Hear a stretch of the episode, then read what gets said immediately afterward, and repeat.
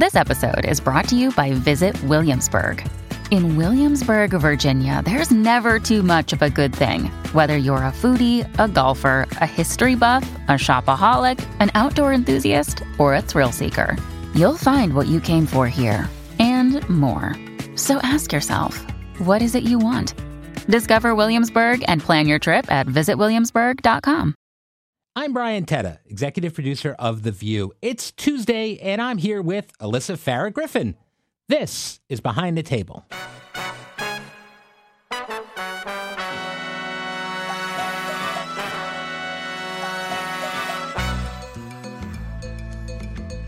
All right, Alyssa, we had a big show today, a really great show, I think. It was a little wacky in times, but it was pretty good. We had uh, White House Press Secretary Karine Jean Pierre with us today. And uh, what were your takeaways from the interview? So it was so nice to have her in person because uh, we've had her on quite a few times remote because obviously she's super busy. Um, so listen, um, I think the Biden administration, I, have praised the Biden administration on their steadfast support for Israel will also um, saying that you know the Israeli government needs to be thoughtful about um, their their strikes and intentional and minimize civilian casualties. And I think she's a really strong spokesperson for Biden because. I, like I've known Karine Jean Pierre in political world for some time, and she's actually more progressive probably than the president. And she's got a lot of credibility with young progressives. So I think it's her, important for people to hear her perspective as somebody who's on the inside, has a ton of information, and is willing um, to speak out so forcefully. So overall, good. I did. I asked her about Congresswoman Jayapal's comments this weekend uh, regarding rape and sexual assault of Israeli women on October seventh. That a lot of us felt like was sort of glossing over the issue. Um, she was very the press secretary is very, very strong in condemning the sexual violence. I wish she would have spoken specifically to Congresswoman Jayapal's remarks, but listen, she's good at her job and she's very disciplined. In her role, she's always going to be careful in mm-hmm. those moments, and because, as she said, she's speaking for the White House, which is tough. I Wait, mean, I by the way, she would because a lot of times White House uh, staff end up switching to the campaign when the campaign gears up. I think she would be so effective for Biden world on the outside working on the campaign. So curious to see if down the road she makes that transition. Yeah, I mean, it does seem like there's only so long that press secretaries want to be in that role. it's a tough job. I mean, you talk about how hard it is to be the uh, a View co-host. I think that's one of the few that you look at and you're like, oh, that's a rough, that's a rougher gig. I think Seth Meyers made that joke when I got named. They're like, imagine going from being Trump's comms director to a View co-host. Like, which is worse? well, this, you, this is much better. I was going to ask. Yeah, thank you. I'm glad to hear it. Um, you know, you mentioned that she hadn't been here in person in a while. She's one of the few people that I'm willing to occasionally do a remote interview with. Oh, because, totally. Yeah. Um, I, I, do think what she brings to the show is really important, and to speak for the White House. Um, I try to limit, since the pandemic in particular, I try to limit how many remote interviews I'll say yes to. Um, so right now it's her and, and, Chris Evans, Captain America, are pretty much the, the right. lines where I'm drawing at this point. But it was great to have her in person. Speaking of the White House, you, Sara, and Ana all went to the White House holiday party last week. I was not invited, so tell me how it was. so it was so much fun. Um, Sara, Max, and Justin and I, so Sara's husband, Max, my husband, Justin, we all went together um, and we walked over from her, our hotel. And I was kind of like, on the inside, I was nervous because I hadn't been back to the White House since, since I worked there, but I was trying to be like cool and like, I know how to get around. I took them to completely the wrong entrance, made us walk in the rain. Um, but we had such a blast. Uh, the Bidens were super gracious hosts. The decorations were honestly like my favorite I've ever seen. It was sort of like felt like Candyland or something. I saw some um, pictures, um, yeah. Yeah, and I actually I hadn't decided beforehand if I was going to do like you can do the photo line with the president and the first lady um, because I just sometimes you can end up waiting in line for a long time, but they did it super well so it was streamlined and my husband and I jumped in and uh, it was so funny. Biden was very kind to me, and uh, but the first lady is so charming. So Justin gets super awkward and is like not sure if he should put his hand on her. Mm-hmm. So he's just awkwardly standing with his arm behind her, and she goes, First, you can call me Jill, and also you can put your hand on me." And he's like, "Okay, Doctor Biden." you know, the floating hand. I tell you, as a guy, so I take a lot of pictures with celebrities and actresses and models and things like that. And for years, I mean, I mean, working in television for a long time, I have mastered the floating off the side of the waist by about six inches hand Correct. because it just feels creepy. I just never want to give somebody the impression that I'm completely. Yeah, uh, I don't want to be awkward. So. And no, and we were so, and Max, I guess, felt the same way. So we're we were both very pleased to see our photos came out well. But um, it was really fun. We got to see a lot of you know friends of the show. We hung out with Jon Karl for quite a bit. Um, hung out with my old friend Ari Melber from MSNBC, and Um, but what I kept thinking about, because I'd only attended the party before as a government staffer, either as Pence's press secretary, as White House comms director, or even when I was at DOD, it was the first time I got to just actually enjoy the party because you forget that you're in the East Wing, but just yards away is the West Wing, and everyone's still on the clock there at 7 p.m. to you know as late as 9 p.m. People are still working at the National Security Council. I guarantee Karine Jean Pierre went back to her desk afterward Sure. had more work to do. So it was just like it was funny being on the other side of it, but also reminded me of like regardless of your politics, those jobs are so crazy and in this environment too. Um, just kudos to the people who are willing to do them. Um, speaking of photos and things like that and, and the holidays in general, you posted on Instagram yesterday a fun photo with two of our holiday elves from the studio, um, something we've been doing every day for the giveaways. But you made a point to say that social media is a highlight reel, especially during the holidays, basically pointing out the whole Instagram versus reality thing. Why was it important for you to say that? Well, so God's honest truth, I was having, I got this really cute photo with Nikki Kane, our social media coordinator, and I liked how I looked in it. I liked how everyone looked, and I wanted to post it. But I was, I a crappy day yesterday. Just hands down, did. Some days in any job are going to be tougher at work. Um, I think the news environment starts to get to people. It's just, I was just honestly feeling down, and as I as I was thinking about posting it, I was like, maybe I should mention that because our lives, especially as hosts of this show, I sometimes look at my page and I'm like, is this like is this actually a reflection of me? Because people might look and be like, oh my gosh, she was with Julia Roberts today, and she was like with this person, the other. It's so cool, but that doesn't mean that we're not all going through, you know, could be going through things, or that the holidays also can be a tough time for people. Absolutely. I love them; they're full of joy, but it's also um, if you have estrangements, if you've had losses, it's a good time just to remember that Instagram's not real life. Everyone's life looks more perfect than yours. We've all got struggles, and we could be easier on each other. Yeah, I mean it's it's uh, it's one of those things where you know the the set is joyful and full of warmth and holidays. All all the holidays are represented out there, but then we're talking about the real world and we're talking about really hard, divisive Yeah. things, and um, it, it's a it's a good thing to remember. I think you're right that it's not easy for everybody. It's not easy for anyone really. Yeah. But um, it does look glamorous in a photo, so it, it's good. Um, I got my photo with Julia Roberts too. That was lovely. um, speaking of Julia, we talked about love and relationships. She was on the show yesterday, and that was a really cool thing.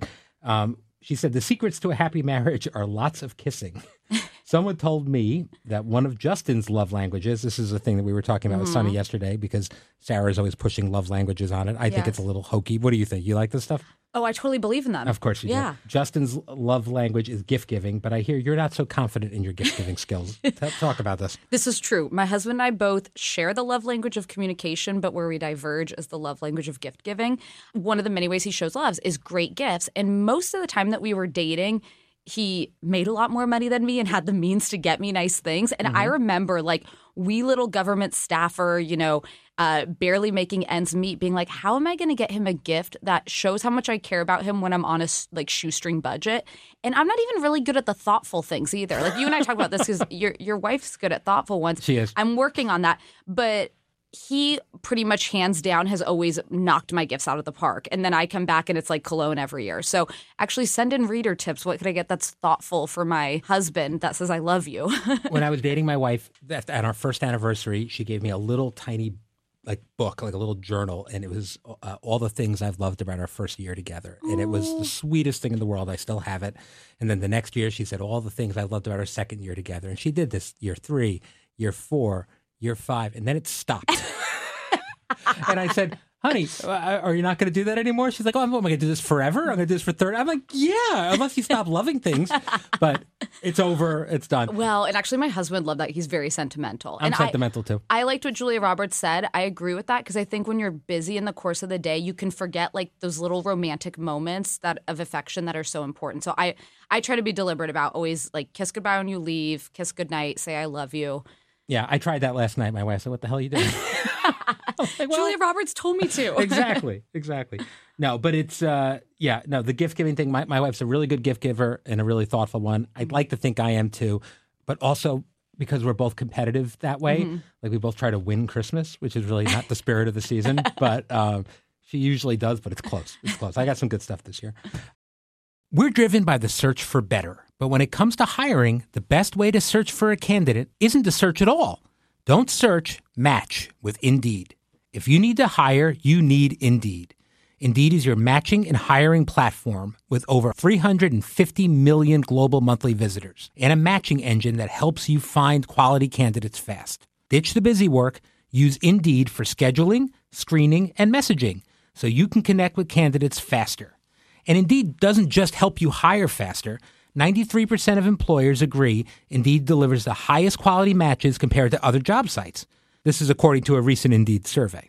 Leveraging over 140 million qualifications and preferences every day, Indeed's matching engine is constantly learning from your preferences. So the more you use Indeed, the better it gets. And listeners of this show will get a $75 sponsored job credit to get your jobs more visibility at Indeed.com slash view. Just go to Indeed.com slash view right now and support our show by saying you heard about Indeed on this podcast. Indeed.com slash view. Terms and conditions apply. Need to hire? You need Indeed. When you need mealtime inspiration, it's worth shopping Kroger, where you'll find over 30,000 mouthwatering choices that excite your inner foodie. And no matter what tasty choice you make, you'll enjoy our everyday low prices, plus extra ways to save, like digital coupons worth over $600 each week. You can also save up to $1 off per gallon at the pump with fuel points. More savings and more inspiring flavors make shopping Kroger worth it every time. Kroger, fresh for everyone. Fuel restrictions apply. This episode is brought to you by Snapple. Welcome to the Snapple Market Auditory Experience. Close your eyes. Imagine you're walking into your neighborhood store. You make your way to the back and reach for your favorite Snapple flavor. You can't wait. You take a sip. Whoa, that's a lot of flavor. Hmm. What flavor are you holding? Now open your eyes and check out Snapple.com to find ridiculously flavorful Snapple near you. All right. So, um, one thing we didn't get to talk about on the show the Golden Bachelor finale was last week. He proposed to Theresa Nist. What was your take on the show's ending? Okay, so I was actually surprised. I was convinced he was going to choose Leslie. Yes. I really was. Um, the only time that I thought it started to to shift in Theresa's direction was I did feel like his family was a little more connected to her, and and especially at his age, but with any relationship, how the family feels is one of the most important things. Um, I was happy though; they seemed genuinely in love. I remember when Gary came on the show. It was because obviously the season had finished taping. Came on our show and he he said like he found the one, he found love again. I'm glad it went that way. My only thing that I kind of struggled with is this has happened before on The Bachelor. It happened in Ben Higgins' season. He said, I love you to multiple people. Yeah. And Ben got a lot of criticism for that, but I kind of was even more surprised that Gary did because he's a little bit older and I think knows the weight of that word more. But if mm-hmm. you're listening, ABC, people who make decisions, I actually think Leslie would be a great Golden Bachelorette. Okay. So you, maybe she makes a comeback in our lives. do you think they do a Golden Bachelorette? I can't tell. I know I can't tell either. I would love it. I think it would be fun. Although, I mean, the women were kind of the best part That's of the thing. season. And I just feel like, you know, Right. Our old can old men old carry it the way the women yeah, did. I, I, I mean, I feel like. I feel like this Golden Bachelor was kind of a diamond in the rough, and I worry, I worry about like a field of twenty five Golden Bachelors. yeah, yeah, and it's like why try to remake perfection?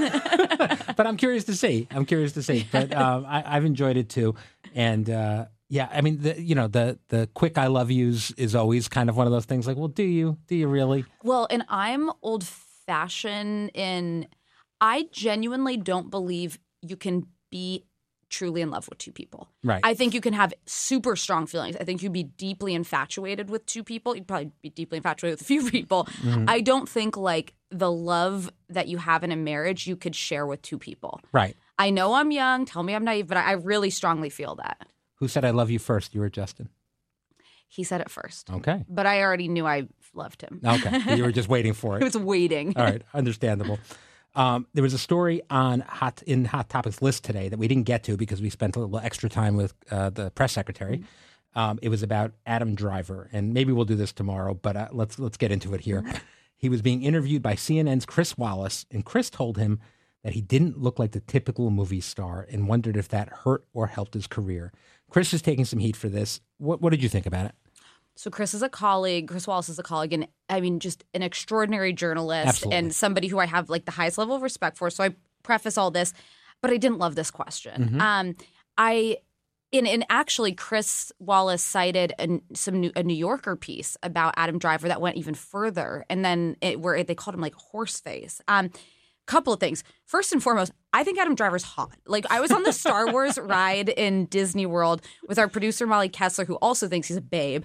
And there's a part where Kylo Ren, like you think you're gonna get kidnapped by mm-hmm. uh, by him, and we're both like, "Take me now, Kylo Ren." um, so I I reject this notion that there's sort of this like unilateral one beauty standard, but I also think that we should have learned by now, like in our day and age beauty standard standard shift and some of the most iconic actors of all time are people who don't fit into a box or like look like the definition of beautiful. Right. And I, I mentioned this in the morning meeting, but there's this old clip that kind of went viral recently. Um, of Whoopi sitting down with Joan Rivers, and um, Joan, and she actually she didn't frame it as harshly as I felt like Chris did, but makes a comment to Whoopi like, "Well, you're not necessarily the you know the standard bearer for beauty," and Whoopi has this like just self love answer, which is like, well, I'm beautiful and I'm okay with it.